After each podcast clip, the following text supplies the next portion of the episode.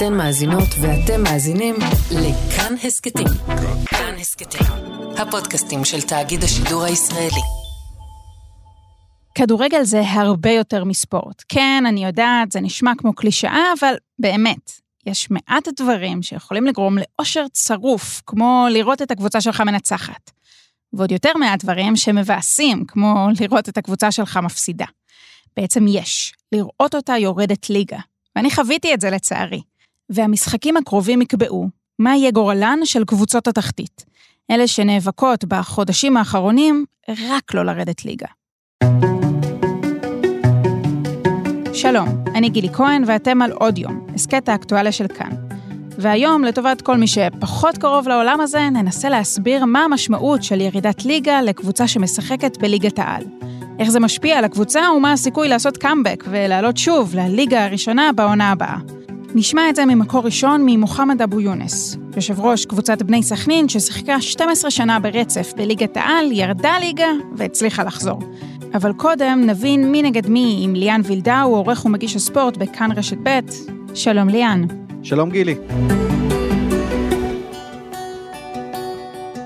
אז תנסה להסביר לי, ולכל מי ששומע אותנו שקצת פחות מכור לספורט ולכדורגל, מה זה אומר לרדת ליגה?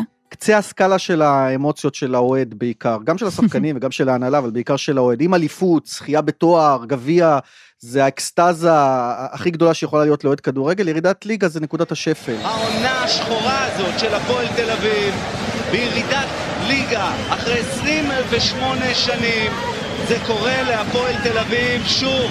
זה הרגעים שבהם הלב נקרע, שמרגישים שהעולם חרב עליך, שאי אפשר להתאושש, למרות שלמעשה, את יודעת, ירדת ליגה, שנה הבאה אתה יכול לעלות. והפועל תל אביב תצטרך לאסוף את עצמה מחדש כדי לחזור במהרה לליגה שהיא שייכת לה. אבל גם אה, ברקע, מאחור של הראש, יושב לך שיש קבוצות שלא התאוששו מזה אף פעם, כאלה שלא חזרו מעולם, קבוצות פאר ש- שהתרסקו אחרי ירידת ליגה, סתם נזרוק כמה שמות מהעבר, שמשון תל אביב, אה, מהעונה הזו, בני יהודה תל אביב, שירדה ליגה והתכוונה לעלות בסערה עם תקציב ענק מהליגה הלאומית, וכשלה, לא הצליחה לעלות ליגה. האוהד אומר, ירידת ליגה זה האסון הספורטיבי הכי גדול שיכול לקרות. טוב, תכף נצלול למשמעויות, גם הכלכליות וגם הספורטיביות של המהלך הזה, אבל קודם בואו ננסה להסביר איך זה עובד. בכל ליגה יש מספר קבוצות, בדרך כלל זה אה, מספר זוגי. אם נדבר על ליגת העל שלנו, אז למעשה מדובר על 14 קבוצות בליגת העל, 16 בליגה הלאומית. בתום העונה שתי הקבוצות שממוקמות בשני המקומות האחרונים, שזה מה שנקרא מתחת לקו האדום, מהמם. הן שתי הקבוצות אה, שיורדות אה, ליגה. אגב, בליגה הלאומית גם כן יורדות שתיים, אבל יש גם קבוצה שלישית שהולכת למבחנים.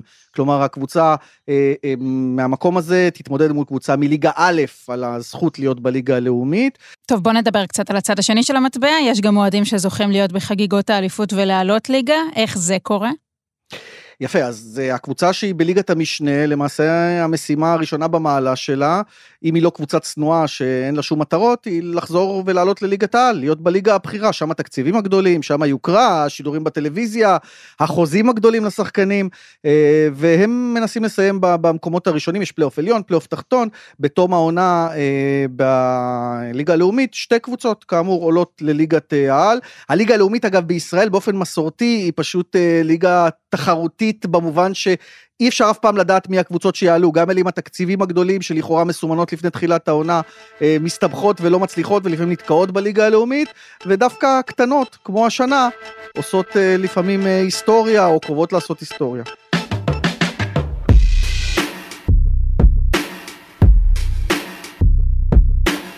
טוב, ליאן, אנחנו בפינת הגילוי הנאות, בתור אוהדת הפועל חיפה.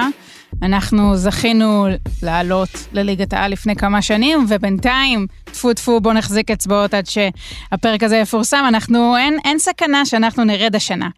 אני רוצה שתספר לי אתה, איך זה מרגיש לך כאוהד לרדת ליגה?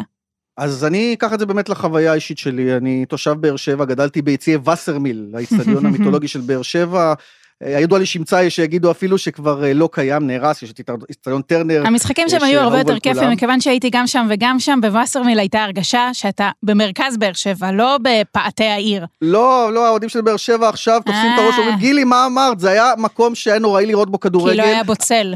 לא היה בו צל, לא היה בו גג, היית יושב לפעמים בפינה והעמוד תאורה שהותקן אחר כך הסתיר לך את המגרש, צריך משקפת לזהות את השחקנים, ואני אומר לך את זה כשדר כדורגל. בקיצור, באמת מתקן שבנוי בשיטה סובייטית של פעם עם יציאים רחוקים, זה היה אצטדיון רע, אבל הוא ראה הרבה היסטוריות, אה, ובהם גם את הרגעים. הכואבים, כן. גם את הדמעות. אחת התמונות הכי זכורות, וגם לי כילד נדמה לי בן 16 באותה העת, אנחנו מדברים על 1998, יוסי בניון, אה, נער בן 17 עולה לבוגרים של הפועל באר שבע כפוטנציאל ענק, ובאמת אה, אה, כמעט מציל את הפועל באר שבע מירידת ליגה בעונה קטסטרופלית, אבל למה כמעט? במשחק האחרון הוא כובש שער ניצחון דרמטי 1-0 על מכבי חיפה, מחזור הסיום, אבל תוך כדי שהוא רץ לאוהדים באקסטזה, ילד מתלהב, השארתי את הקבוצה בליגה, אמרנו זה קצה הרגשות של, של אוהד ושל שחקן, בניון ממרר שם בבכי, גם הקהל כאן בהלם, השחקנים על המגרש, גם הם יודעים שבעונה הבאה הפועל באר שבע תשחק בליגה הארצית. פתאום הוא רואה את האנשים כבר דומעים ומבין שבעקבות הניצחון של היריבה לתחתית בני יהודה תל אביב, הפועל באר שבע יורדת לליגת המשנה אחרי 27 שנים רצופות בליגה הבכירה.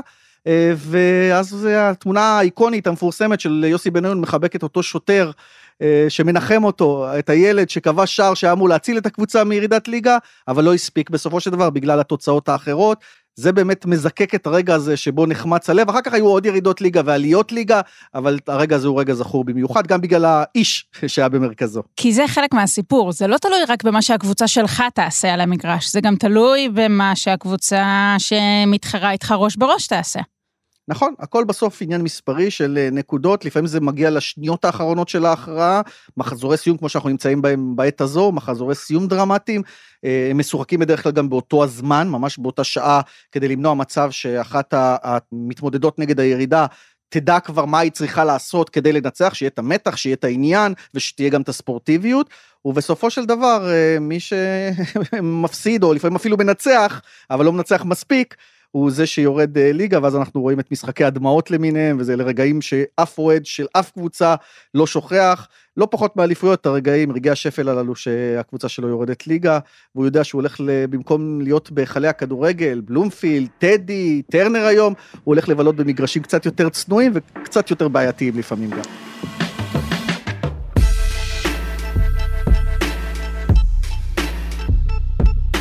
לי יש אבל תזה, ליאן, ובוא תנסה לתקן אותי.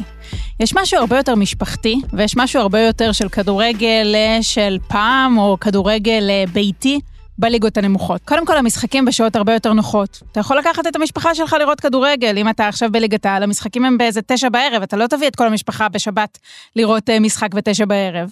יש משהו יותר טוב, במידה מסוימת, בליגת הנמוכות, בהיבט הזה של כדורגל לכל המשפחה. יש בזה משהו, יש את הרומנטיות, אה, לפעמים גם יש יותר שוויוניות בליגות הנמוכות, כי כמו שאמרנו קודם, שם הכל יכול לקרות, בניגוד לליגת העל, ששם הבחירות בדרך כלל הן אלה שמתמודדות על התארים ועל האליפות, למרות שיש גביע, ובגביע גם קבוצות קטנות זוכות אה, לפעמים. אני מסכים חלקית עם התזה הזאת שלך, עם ההרגשה הזאת שלך, זה כמובן סובייקטיבי, יש כאלה שחולים על ליגות נמוכות, זה, זה באמת הקטע שלהם. אה, אבל אה, צריך לזכור שוב שליגה לאומית, אה, קבוצות פחות תקציבים, אה, אין, המגרשים לא מלאים ברוב המקרים, אה, למעט אם הגיעה איזושהי קבוצה באמת אה, שנשרה ליגה, קבוצה עתירת קהל, וגם אז היא חווה ירידה בכמות האוהדים שיש לה. ובליגות העוד יותר נמוכות זה בעיקר פולקלור, אבל זה לא, זה לא מקצוע, א', אה, זה איכות של אימונים פחות טובה ואיכות של משחק פחות טובה מטבע הדברים, כי השחקנים הולכים בבוקר לעבודה ובאים אחר הצהריים לאימון, ברוב המקרים. יש גם שם כאלה שמתפרנסים מזה, אבל אה, אלה יחידי סגולה אה, שיכולים באמת להתפרנס רק מזה. אז כן, יש רומנטיקה בליגות הנמוכות, אבל אה, ליגת העל זה, זה גולת הכותרת, זה אה, האווירה, זה המשחקים הגדולים, זה הדברים שבאמת אה, נזכור, ועל כן גם האכזבה הגדולה כשאתה מאבד את הדבר הזה. אפרופו קט- קטמון, הפועל ירושלים דהיום שנאבקת נגד הירידה. מה המשמעויות הכלכליות של ירידה לליגה? פערים של אה, עשרות מיליוני שקלים. קודם כל תקציב המינימום בליגה הלאומית הוא כמובן נמוך משמעותית מתקציב המינימום בליגת העל. יש, יש תקציבים, אה, וב' גם ההכנסות, מטלוויזיה מקבלים פחות, פחות אוהדים מגיעים, מטבע הדברים אתה יכול על מינוי אה, לאוהד גם לבקש פחות כסף כשאתה משחק מול קבוצות פחות טובות.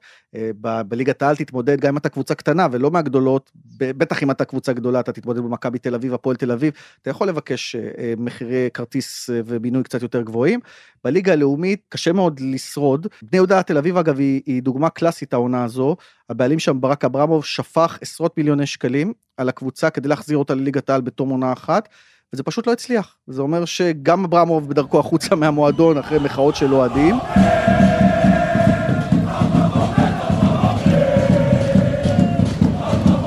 ובעיקר שהקבוצה שלו נשארת בליגה הלאומית על אף השקעה כספית יוצאת דופן כשיש משבר עמוק מאוד עם הקהל. איך אתה משכנע שחקן להישאר איתך בקבוצה שלך למרות שירדת ליגה? זה אפשרי בכלל?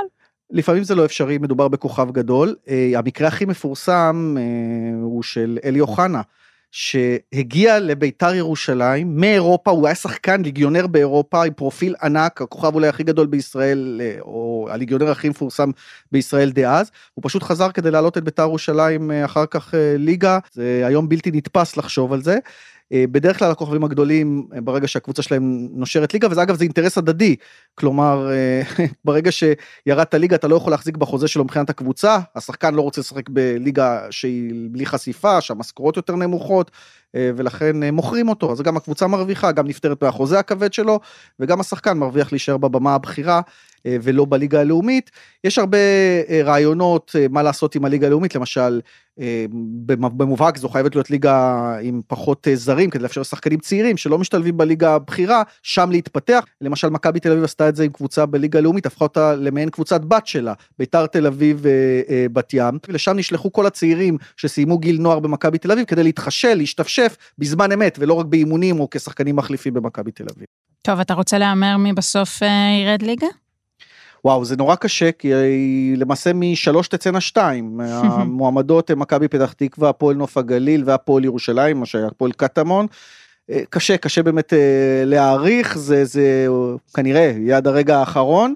אגב הקבוצה היחידה שיש לה יחסית הרבה קהל מבין השלוש היא הפועל ירושלים אז שם יהיה הכי הרבה כאב לאוהדים כנראה. זה קהל שלא הפריע לו להיות גם בליגות הנמוכות. כן, אבל החזון הגדול היה תמיד לחזור לליגה הבכירה, הם בנו את עצמם מחדש כקבוצת אוהדים, הקבוצת אוהדים היחידה נכון להיום אה, בליגת העל, אה, והם קיוו שהפרויקט היפה הזה אה, גם יצליח להפוך להצלחה מקצועית, זה לקח להם המון שנים לעלות באמת לליגה הבכירה, ולרדת בתום עונה אחת זה יהיה כאב לב ענקי, ענקי. אגב, גם במכבי פתח תקווה, אמנם יש קהל מצומצם, אבל יש שם מחאות של אוהדים בגלל העובדה ש... הקבוצה נראית כמו שהיא נראית ונגד הבעלים. בקיצור, גם כשיש מעט קהל, אה, הוא משמיע את קולו וזה כואב לו. אה, בנוף הגליל, את יודעת, זה קצת פחות כרגע, אבל אה, אני, אני בטוח שיש שרופים שם ממש שאלה חייהם, אה, הפועל נוף הגליל או הפועל נצרת עילית, מה שהיה פעם. ואיזה מסכנים האוהדים. ליאן וילדאו, תודה רבה לך. תודה.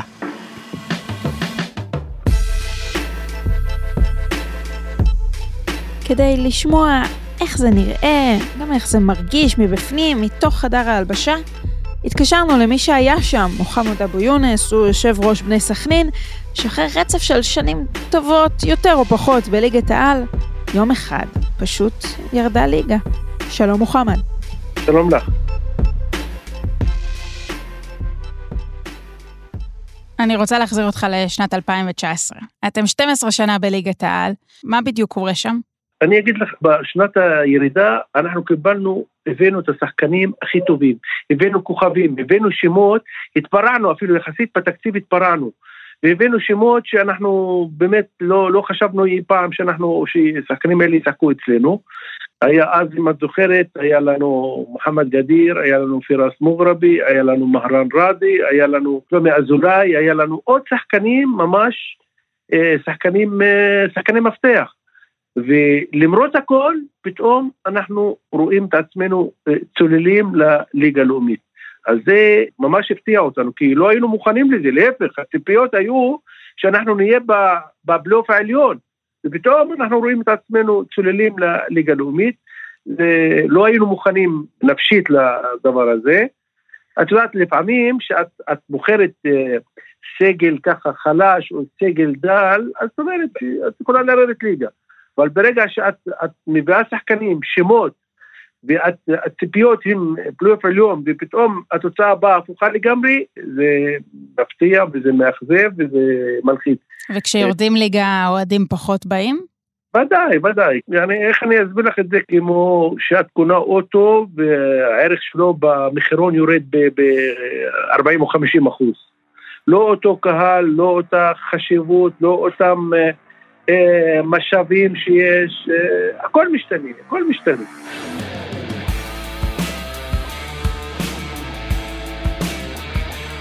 אז מה קרה שם? מה, זה עניין של מאמן? זה עניין של הרוח לא, לא, בקבוצה? לא, לא, לא, לא של מאמן. אה, היה בחדר הלבשה, זה משהו שייך לחדר הלבשה, לא שייך למאמן. אבל אה, את הסיבה ידענו, אבל את זה ידענו אחרי שירדנו ליגה. בקיצור, האווירה לא הייתה טובה בין השחקנים, זה מה שאתה מנסה לומר לי.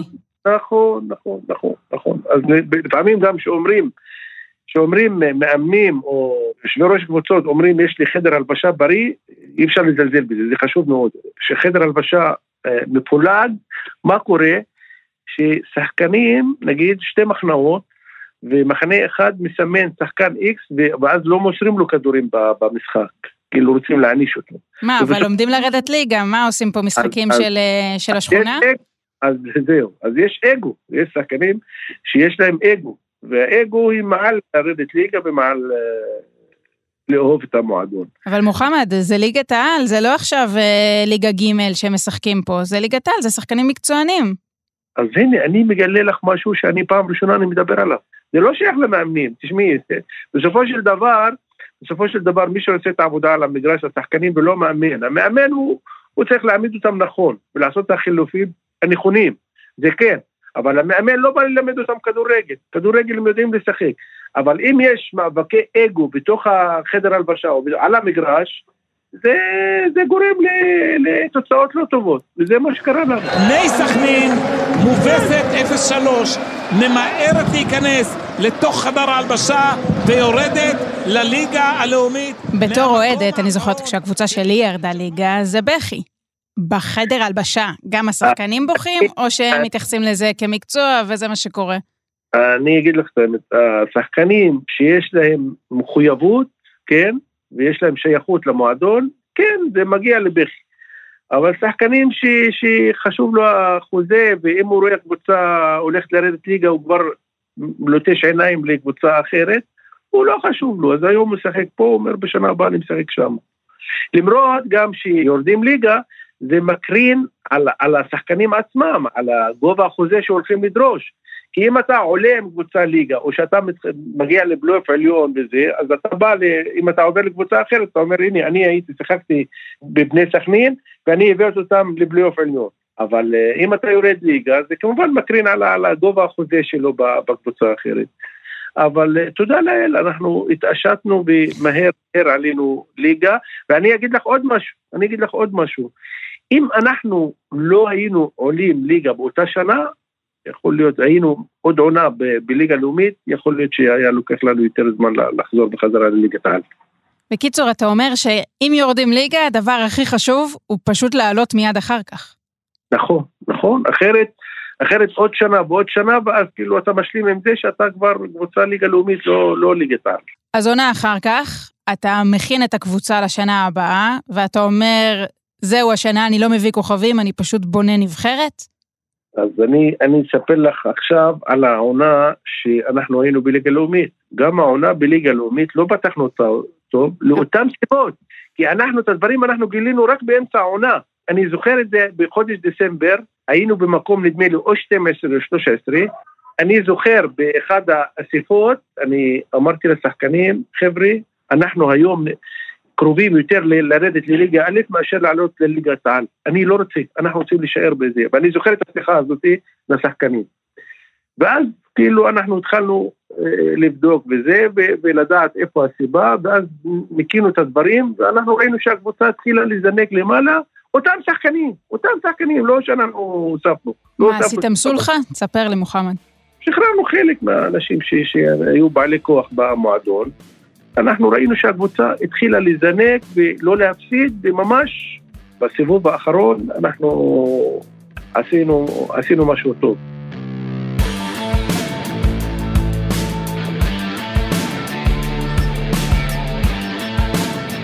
אני רוצה לדבר איתך על המשמעויות הכלכליות. מה זה אומר לך, כמנהל קבוצה, כשאתם יורדים ליגה, תשמעי, כלכלית זה, זה מקשה עלינו יותר. קודם כל, אנחנו קבוצת בני סכנין, היא יותר כאילו גם בונה על תרומות, גיוס כספים, אנשי עסקים פה שם. כשאתה יורד לליגה לאומית, אז המשאבים הם כמובן הם אה, יותר דלים. אנשים לא, לא כל כך ממהרים לתרום, וגם נגיד מי שהיה תורם 100 אלף שקל, כשאתה בליגת על, אז בליגה לאומית יכול לתרום לך 20 אלף שקל. או 30 אלף שקל. אז היה קשה לגייס תרומות, אה, קשה להביא קהל, בליגה לאומית קשה להביא קהל. בשנת הירידה, מה אתה עשית? קיצצת לשחקנים בשכר בעקבות זה? איך אתה מתמודד עם הבור התקציבי הזה? אז אני אגיד לך גם כן עוד משהו גם חשוב מאוד פה. אנחנו גם, כי לא היינו מוכנים לדבר הזה, אז יש שחקנים שנשארו עם אותו חוזה של ליגת על, ואף אחד לא רצה לקצץ. ואנחנו שילמנו לשחקנים בליגה לאומית חוזה של ליגת על, וזה היה לא שחקן ולא שתיים ולא שלושה, היה איזה חמש, שש שחקנים, ויותר אפילו איזה שבע שחקנים שהיו בחוזים של ליגת על, והמשכנו לשלם להם, כאשר ההכנסות שלנו היו הכנסות של ליגה לאומית. ומפה גם זה הקשה עלינו עוד יותר. כמה שזה קשה לרדת ליגה, הדבר הזה, אנחנו עשינו טעות, לא הכנסנו סעיף כאילו אם אנחנו יורדים ליגה אז החוזה הזה בטל ומבוטל. לא חשבת שתרד ליגה. לא חשבנו, לא חשבנו, למרות שזה גם, זה, אני מודה בזה שזה חוסר ניסיון. ואת יודעת, שחקנים לא, אף אחד כדי לא ויתר אפילו על שקל אחד מהחוזה שלו. ובסוף עונה לא היו שחקנים שבאו אליך ואמרו לך, תקשיב מוחמד, אני בליגה לאומית לא משחק? לא, אני אגיד לך את האמת, שחקנים גם שראו שהחוזה שלהם לא נשאר אותו דבר, לא היה חשוב להם, כאילו, גם ישחקו בליגה לאומית. גם אם ישחקו בלי קהל, גם אם ישחקו בחורים, אה, ירוצו בכל המדינה, מה שבסוף כן. משנה זה הכסף? כן, אבל היו איזה שני שחקנים, אה, או שלושה שחקנים שהם עזבו אותנו, היה להם חוזים והם עזבו, הלכו לקבוצות אחרות, אבל השאר נשארו, ונשארו עם החוזה שלהם, של אה, ליגת הארץ. מוחמד, תן טיפים אז אה, למנהלי הקבוצות שעכשיו אה, נמצאים בקרב האחרון על החיים שלהם להישאר בליגת העל, מה צריך לעשות? אז קודם כל, להחליף מאמנים יותר מדי זה לא, זה לא דבר בריא. במיוחד שאתה נמצא במאבקי תחתית, ואתה במאבקי תחתית, המאמן שנמצא אצלך, הוא יודע את ה... הוא מכיר את הסגל, מכיר את השחקנים, וזה, הוא יכול לחיות איתם יותר טוב מאשר להביא מאמן חדש שייקח לו איזה שתיים, שלושה משחקים עד שיכיר עם מי טוב ומי לא טוב, וזה יכול לשחק פה וזה יכול לשחק שם, וזה חילוף טוב וזה חילוף לא טוב. אז החלפת מאמנים והטעות הזאת אנחנו עשינו אותה. נדמה לי החלפנו באותה שנה ארבע או חמש, לא זוכר. אז זה, זה טעות ראשונה. טעות שנייה, צריך לתת רוגע ושקט למערכת. ואם כל הזמן יש רעש סביב הקבוצה, זה דבר לא בריא וזה לא מביא להצלחות. זה שני הדברים האלה הם חשובים מאוד להצלחת קבוצה. בדקות האחרונות של המשחקים המכריעים, מה אתה עושה? אתה נכנס ללחץ ואתה נכנס לדילמה ואתה מתחיל לחשוב מאיזה דלת מילוט אתה רוצה לצאת שאף אחד, לא התקשורת ולא אוהדים ואף אחד לא יראה אותך. לא נעים, מה אני אגיד לך? אתה לא מצליח נעים. בכלל לראות את המשחק בדקות האלה, או שאתה מסובב את הגב ואומר רק לא לראות את מה שקורה פה? אה, לא, כשאתה נמצא במדרש אתה רואה את המשחק, אתה לא יכול לשבת ולסגור עיניים. אני אומר לך, לא נעים להיות במקומות האלה. אני לא מקנא, לא מקנא באף יושב ראש קבוצה שהוא יורד ליגה. כי אני הייתי שם ואני יודע מה זה הרגשות ואני יודע כמה שזה עולה אה, גם בבריאות, גם תקציבית וגם אה, מורלית, אה, מכל הבחינות. טוב, נאחל לבני סכנין שיישארו תמיד בליגת העל, שלא יגרמו לך להתקף לב, מוחמד. תודה רבה לך, תודה רבה לך, ולהגיד לך, את אמרת את זה, לא יודע אם אמרת מתכוונת לזה או בצחוק, אבל אני אומר לך, זה משפיע על הבריאות גם. זה ממש משפיע על הבריאות. אז אה, בריאות, ושתמיד אה, בריאות, תשחקו. כדורגל טוב, תנצחו בכל המשחקים, חוץ ממול הפועל חיפה. טוב. תודה, מוחמד. תודה רבה לך, ביי. האזנתם לפרק של עוד יום. האורחים הם יותם רוזנפלד ודניאל אופיר. עיצוב קול ומיקס רחל רפאלי. ביצוע טכני, ארז שלום וחן עוז. אם היה לכם מעניין, נשמח אם תשתפו את הפרק. מי שמאזין לנו בספוטיפיי מוזמן עכשיו לפנק אותנו בדירוג גבוה. אם יש לכם הערות על מה שאמרנו, אתם מוזמנים ומוזמנות לכתוב בקבוצת כאן הסכתים בפייסבוק. תוכלו לכתוב גם בחשבון שלי גילי כהן בפייסבוק או בטוויטר. עדיף בטוויטר. פרקים חדשים של אודיום עולים בימים ראשון, שלישי וחמישי. את כולם, וגם הסכתים נוספים מבית כאן, תוכלו למצוא באפליקציית הפודקאסטים האהובה עליכם או באתר שלנו. אני גילי כהן, נשתמע.